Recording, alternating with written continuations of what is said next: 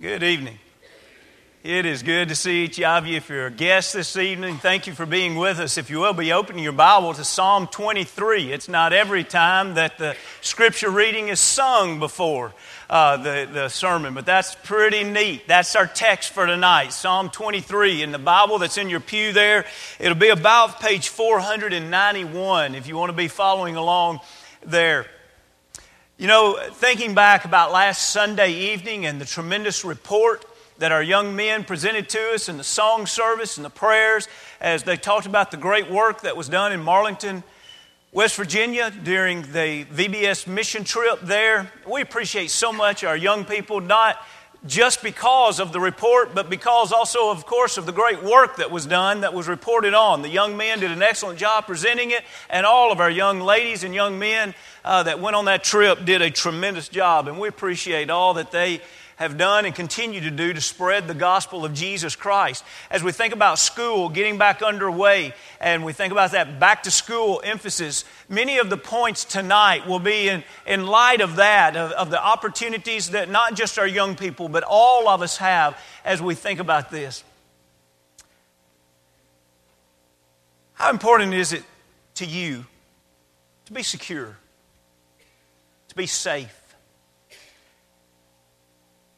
You know, I married a wonderful young lady that was a real scaredy cat. The first 10 years of our marriage, she was scared of any and everything that made a noise at night. And she just can't do horror movies because she won't sleep for weeks. And she gets me up over and over in the night after those. And we have some fine members here that several years ago actually tricked us into going to a horror movie because they thought it would be funny. And, uh, and we went into this movie that was said, hey, this is going to be a great thriller. And we get into it, and as it opens up, the first scene, I'm thinking, oh boy, this is going to be a long month. I'm going to be up a lot this month in the middle of the night. And, and many of you would be familiar with, with the movie. Not that I'm recommending it, but it's about the little girl that, that her, her adoptive parents don't like her and they want to kill her. And so they put her in a well and she looks up at the top of the well and all she can see is the light around the, the top of the well. And so she dies seeing the ring. And, and then, but some way she's left this movie behind that if people watch the movie, that way her story can live on. But if you watch the movie, you only have seven days to show that video to somebody else or you die. And every time somebody watches it, they get a phone call very shortly afterwards.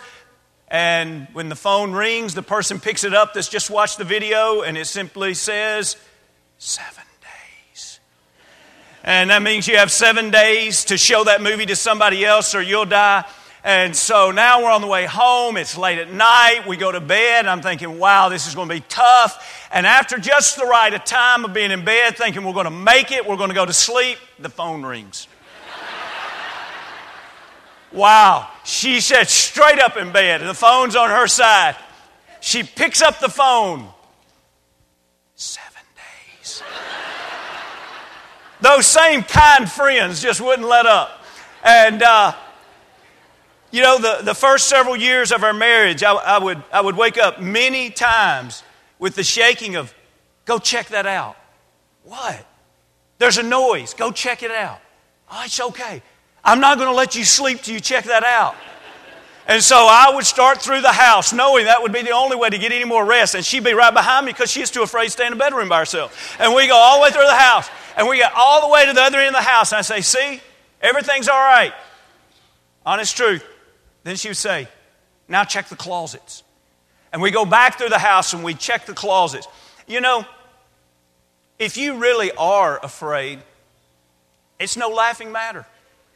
I remember one time, four years old, getting lost with some of my foster brothers and sisters out in the woods, and we were lost for uh, not just 10 minutes. It seemed like all day. It was probably more like an hour. But even at just four years old, I still remember that feeling of fear.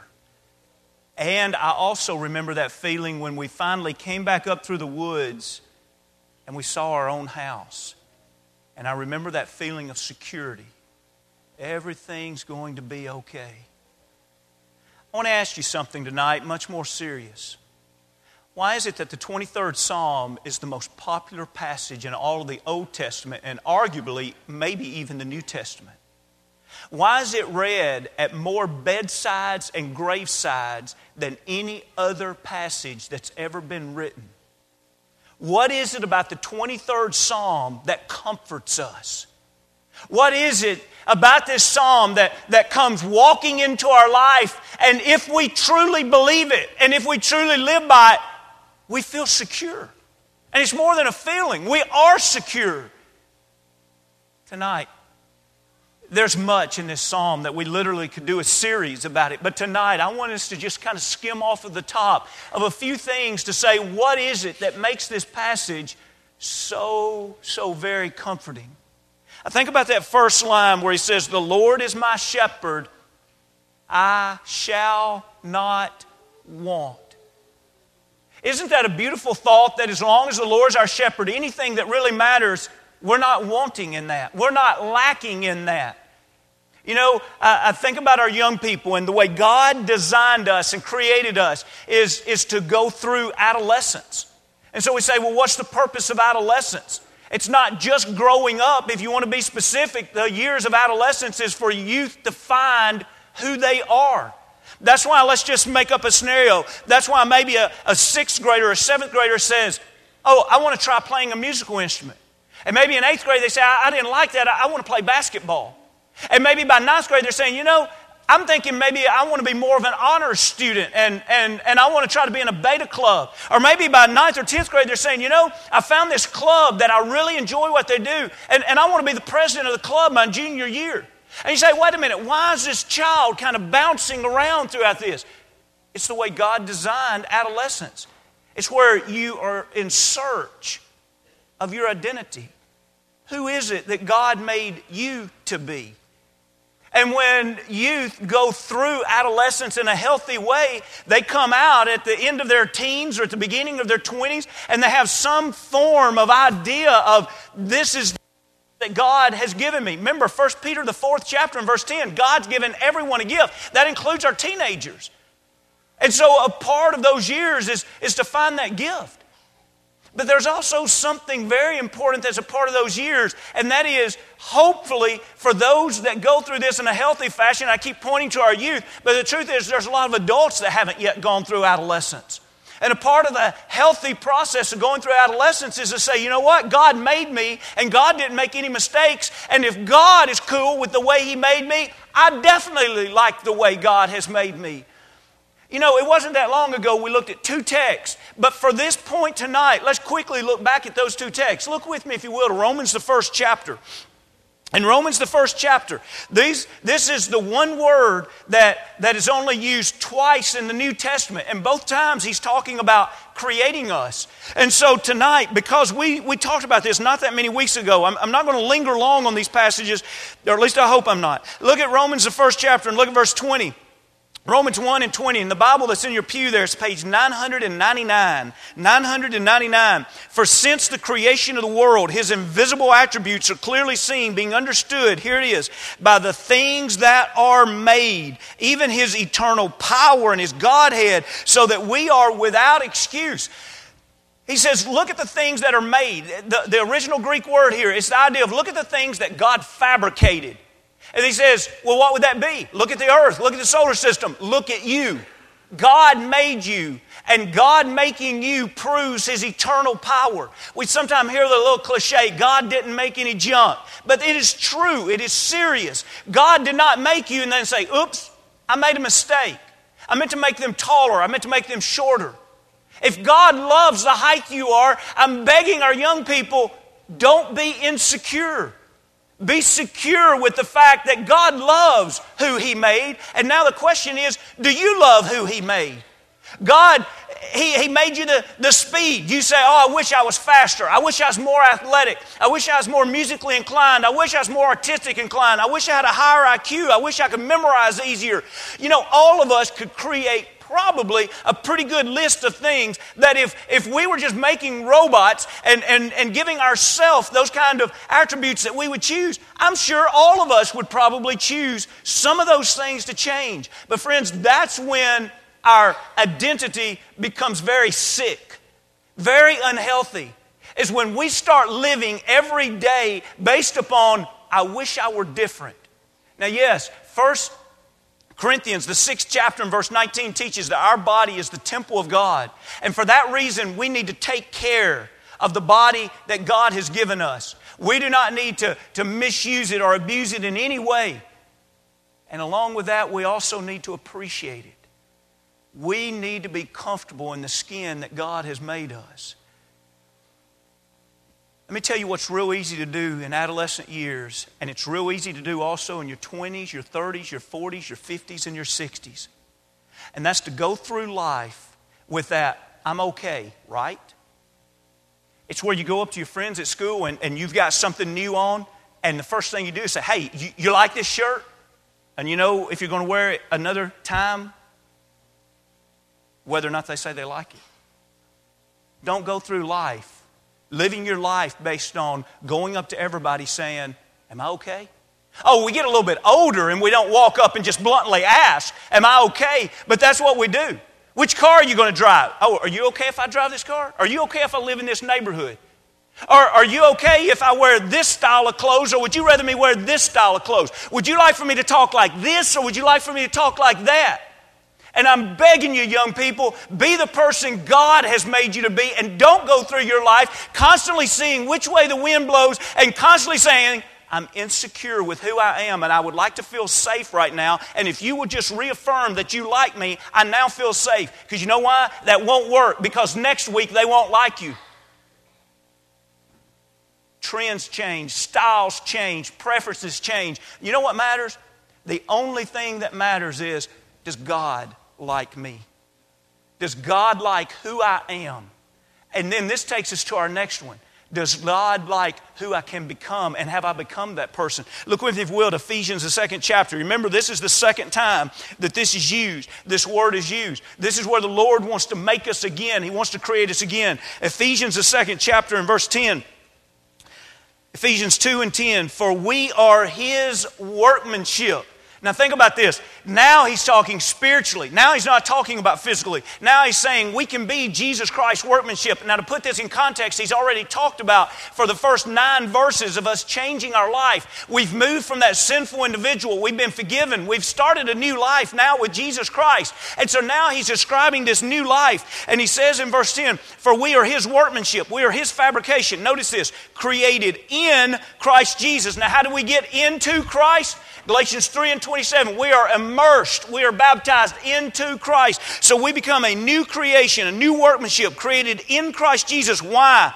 For good works which God prepared beforehand that we should walk in them.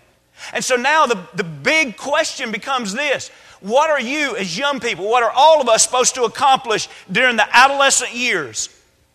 We're supposed to figure out who did God design us to be? What gifts and abilities did God give me? What opportunities did God give me? What level of health did God give me? What opportunities did God give me? And notice this. And I want to make sure that I'm a faithful Christian in all of that. So then we ask the question remember, adolescence as identity?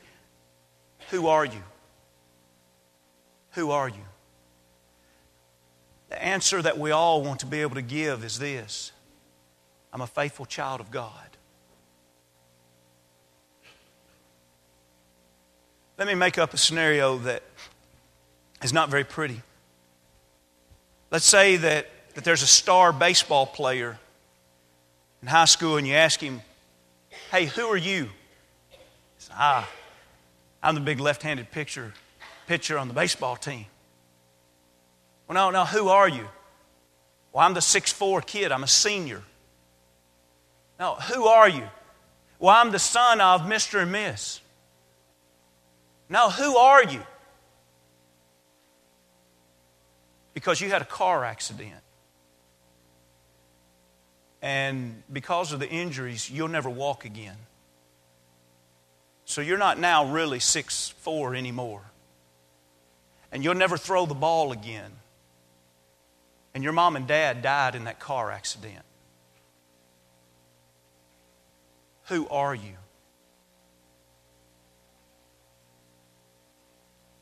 Who are you? It doesn't matter what happens in life, you want to always be able to say, I'm a child of God created in His image.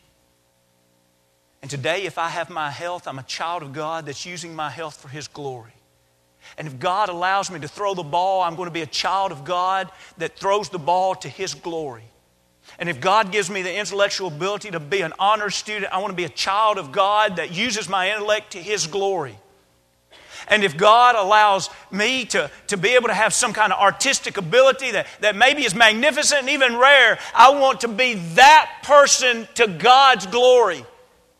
Friends, Life is all about transitions. It's all about changes. Nothing is, is the same or static on this earth. We are on a journey, we're on a pilgrimage, and things are constantly changing except this. Let it always be that every step along the way, who are you? I'm a child of God. Right now in your teens, who are you? I'm a child of God. In college, who are you? I'm a child of God. As a young married person, who are you? I'm a child of God. As, as a mother or father, who are you? I'm a child of God. And, and progressing in your career, who are you? I'm a child of God. Let that always be, notice this, your identity. That's who you are. And anything that God gives you the opportunity to do beyond that, that's not really who you are. It's what God gives you the opportunity to do. Always be the child of God. Now let's bring all of this back around to that first phrase. Think about this The Lord is my shepherd, I shall not want. I'm not saying this group right here, but I'm saying if we took the American landscape of the kids your age, many of them are insecure. They are insecure. They don't know who they are. And they walk through the halls so afraid that somebody's going to laugh at what they have on. They're so afraid that if they sit in the wrong seat or they say the wrong thing in class, that somebody's going to laugh. And, and think about it. Why are they afraid? Because they're insecure. They literally don't know who they are. They're walking around all day begging somebody to confirm that they're somebody. And young people, I'm begging you tonight to believe in an Almighty God that didn't make any mistakes. He made you who you are and relax and enjoy it and don't look to other people to define who you are. Look to God to define who you are. And then if other people want to go along with that, great. And if other people want to laugh at it, that's all right too. You know why? You can't change me. I know who I am. I know who my Father is. And that's all that matters. Notice another beautiful point of security the great shepherd himself, David, writes about the chief shepherd, and he says, The Lord is my shepherd, I shall not want. He makes me to lie down in green pastures, He leads me beside the still waters. Knows this, He restores my soul. What's comforting about this passage? Isn't it comforting to know that we can be saved? I'm not talking about, isn't it comforting to think that maybe you could be saved? I heard about a church marquee, and I, I, doubt it's true, but, but it was posted outside of a church one time, and it said, Hey, are you tired of worrying about your salvation? Come and join us and worry with us about it. You know, sometimes that's kind of the feeling you get from talking with Christians is they seem more worried about their salvation than people out in the world. It's kind of like, am I saved or not? I don't know. I want to tell you something. If I'm going to put my head on the pillow tonight, if I'm going to walk out these back doors tonight and I don't know whether or not I'm saved, I'm insecure. I don't have any comfort in that thought. I have no comfort in the thought of thinking driving home tonight, not knowing where I'm going to spend eternity. There's no comfort in putting your head on the pillow tonight and not knowing where you're going to spend eternity. Think about the psalmist again. What did he say? He, I think, restored my soul. He very clearly says, why is this a passage of comfort? It's a passage of comfort because he clearly says, He restores my soul. Now think who's writing this. And there's some debate about when was this written. Was this written when he was a young man or when he was older? And there's a lot of argument that he wrote this when he was an older man. And if in fact he was an older man, you remember what happened during David's life.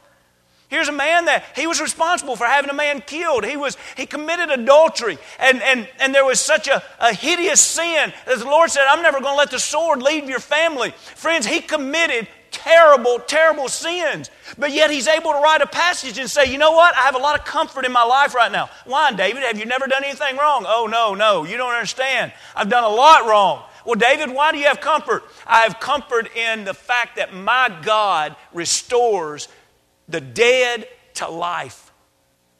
Look with me, if you will, to Psalm 51. You probably know this passage well, but you're just a few pages away from it in your Bible. You remember this is the psalm that we believe that David wrote after he had committed his sin with Bathsheba, after he had her husband uh, killed in war. And, and think about the joy that he experienced as he writes like in verse 10 in, in the 51st chapter, and we're especially going to verse 12. But notice as we pick up the beginning of this paragraph Create in me a clean heart, O God, and renew a steadfast spirit within me. Do not cast me away from your presence, and do not take your Holy Spirit from me. Now, Paul's right there. Are, are we talking about a man here that knows this great comfort?